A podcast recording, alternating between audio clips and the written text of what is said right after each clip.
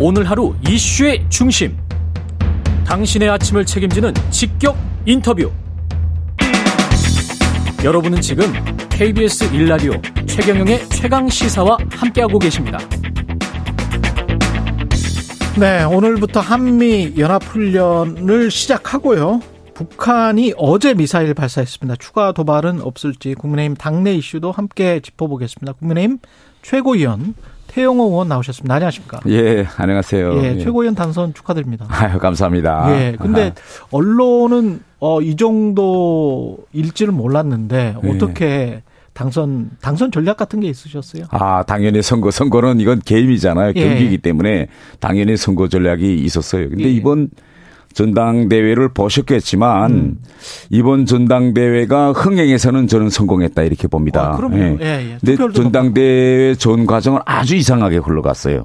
우리가 여당이잖아요. 예. 여당임에도 불구하고 이 전당대회가 윤석열 대통령을 중심에 놓고 친윤 비윤으로 갈라져가지고. 그랬죠. 이런 구도로 이제 선거가 흘러갔고, 이게 여당 전당대 측은 아주 대단히 비정상적인 이런 선거 경쟁 구도입니다. 근데 저 같은 경우에는 윤석열 대통령의 성공을 바라기 때문에 저는 당연히 친윤 쪽으로 이제 분류되어 있는데 8명의 이제 후보가 나왔는데 친윤 쪽으로 분류된 후보는 6명입니다.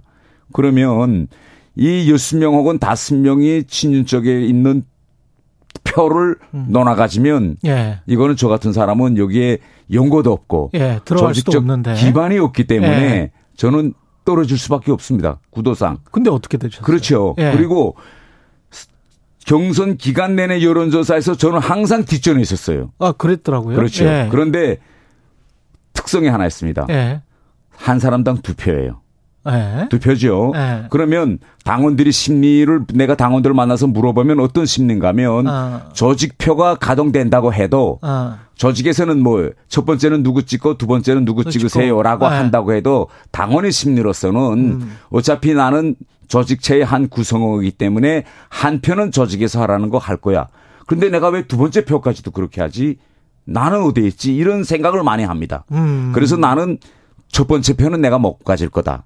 그런데 그 두 번째 표를 내가 얻는 전략을 나는 써야 된다. 이런 걸로 했거든요. 그렇군요. 당원들의 그런 지점을 공략했다. 그리고 이제 탈북인 출신의 국회의원도 최고위원에 들어가는 게 국민의힘을 위해서는 좋지 않겠느냐. 그런 이제 전략으로 계속 그러니까 말씀을 하셨겠죠. 그 많은 친윤 쪽 후보들은 윤석열 대통령과 본인이 지리적으로 또 소통적으로 얼마나 가까운 거냐. 이런 저 선거 전략으로 가치관인데 저는 그렇게 하지 않고 자유와 민주주의라는 우리 보수 정당의 가치관을 가지고 계속 갔습니다. 그러니까 예하면 제가 북한에서 기득권으로 있다가 그걸 포기하고 자유민주주의를 위해서 여기 왔습니다. 남은 일생도 우리 보수 정당의 가치관인 자유민주주의를 위해서 계속 저는 싸울 겁니다. 이런 가치관을 이제 계속 하고 이미지도 이제 그렇게 계속 만들어갔죠. 근데 자유민주주의 말씀하셨습니다만 제주 4.3 같은 경우는 아직도 그런 생각을 가지고 계세요? 그러니까 이게 제주 4.3 사건에 대해서 내가 좀 안타깝게 생각하는 건 어떤 건가 하면 내가 이 제주 4.3 사건에 대해서 이야기할 때 내가 제주 4.3 사건에서 무고하게 희생된 그 대부분 그 피해자들, 희생자분들을 뭐 비하하거나 뭐 저러거나 그래서 만든 논란거리가 아니고 나는 그분들 앞에서 용서를 빌면서 나온 논란거리에요. 무릎을 꿇고. 그리고 다른 하나는 저는 이렇게 생각합니다. 지금도 우리가 미래를 위해서 화해와 치유를 위해서 국가가 그때 당시 진짜 과도하게 국가폭력을 써서 정말 애매하고 억울한 사람들이 정말 많이 희생됐거든요. 그에 대해서 우리가 치유하고 보듬고 지어 국가 배상을 해야 된다. 보상을 해야 된다. 저는 이건 전적으로 동의하고 그거 앞장설 겁니다. 제가 말한 거는 뭐냐면 그 사건에 발발된 동기에 대해서 제가 얘기한 거지 이후에 그분들에 대해서 국가가 해야 할 의무와 책임, 이거는 저는 전적으로 지금 우리 정부가 하고 있고 이전 정부들에서 한 걸 전적으로 동의합니다. 근데 이걸 네. 구분이 잘 안 됐더라고요. 예. 네. 그때 뉘앙스하고는 이제 많이 좀 달라주신 것 같고요. 지금 인사와 관련해서는 사무총장이 이철규 의원을 비롯해서 거의 정해진 겁니까? 아, 현실적으로 언론에서는 많이 그렇게 네. 얘기들 하시는데 내부적으로 우리 최고위원이나 최고 지도부에서 이렇게 하자라고 공식적으로 논의된 건 없습니다. 예. 아직 논의는 예. 이건 원래 누가 정하는 건가요? 아, 원래 당 대표와 예. 그 다음에 이제 최고위원들 간의 협의해서 정하는데 아마 예.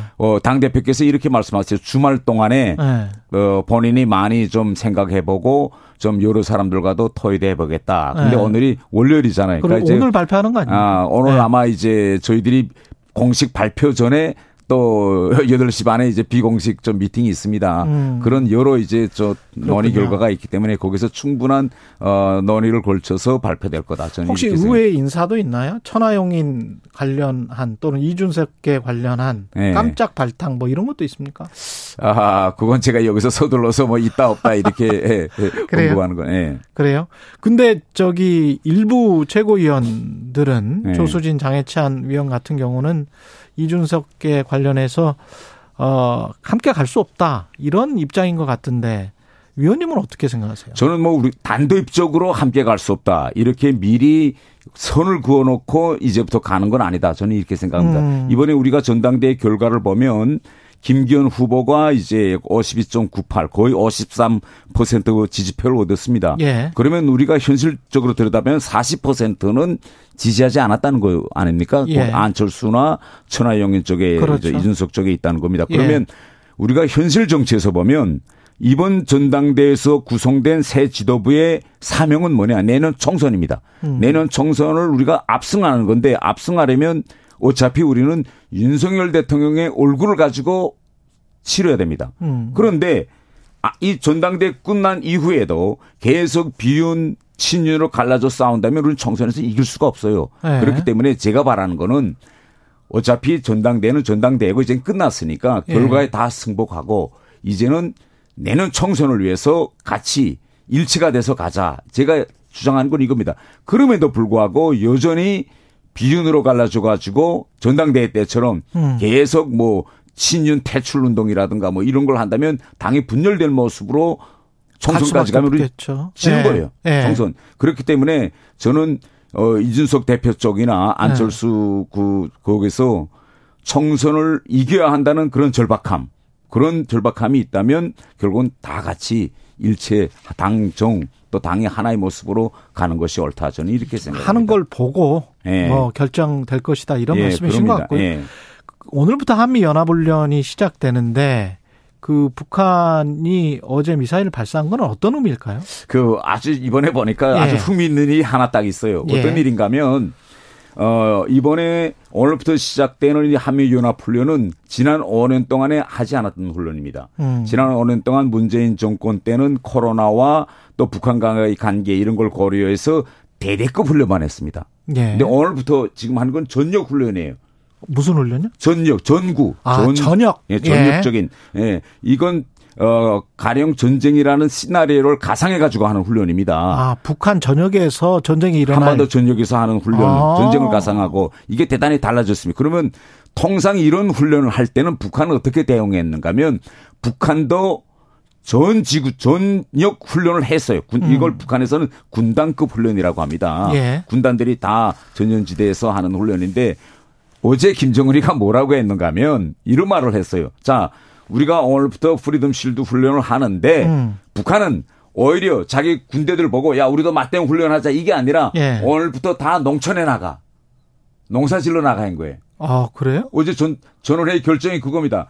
다 총 들고 농사해. 그게 어떤 의미인가? 대외적으로는 그러면 훈련한다고 말하고 그 안에서는 농사한다고요?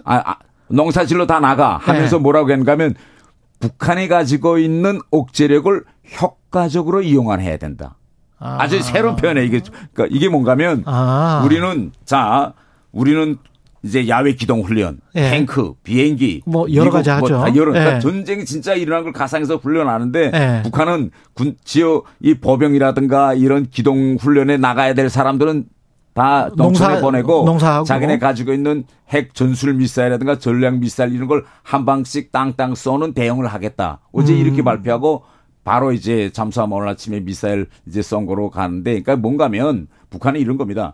재래식 무력에서는 이제는 안 된다는 게 인정해. 안 되니까 한미 연합훈련과 같은 훈련을 이제는 할 힘도 없고 기름도 없습니다. 대신 우리한테는 핵이 있어. 이걸 지금 이번에 보여주려는 것 같습니다. 과시용만 계속하고 안에서는 경제가 아무래도 힘든가 보죠. 식량이 너무 힘들기 때문에 예. 어제 당전원에서 이야기한 거 보면 일반 영양을 가지고서는 농사짓기 힘들기 때문에 군인들도 예. 이제는 부대에서 다 떠나서 이제는 농촌으로 나가서 농사를 지어라 하고 예. 김정은이가 어제 결정을 내린 겁니다. 그 윤석열 정부가 한미일 동맹을 굉장히 강조를 하고 있는데 이렇게 가는 거는 뭐 중요하긴 하겠습니다만은 반대쪽에 지금 북중러가 있지 않습니까? 예. 특히 이제 중국이 걱정인데 중국이 어떻게 나올까요? 어떻게 보세요, 의원님은? 예. 지금 동북아 안보 구조가 대단히 그 위험한 방향으로 흐르고 있습니다. 우크라이나 전쟁을 그렇죠. 계기로 예. 가장 중요한 거는 중국이 지난 20차 전당대회를 계기로 뭘 결정했느냐. 공식적으로 당헌에 대만을 무력으로라도 통일하겠다는 걸 당헌에 박아였습니다. 이렇게 되면 우리는 뭘 예상해야 되는가 하면 동북아에서 타이완에서 전쟁이 만약에 뭐 일어난다면 한반도에서는 어떤 일이 벌어질까. 이걸 우리가 가상해야 되고. 그러면 그 가상에 네. 동시전쟁에 시나리오도 있는 겁니다. 동시전쟁의 시나리오도 당연히 있죠. 그러면 이런 경우 타이완에서 일어났을 때 김정은이가 치고 안 내려온다 이런 담보가 없습니다.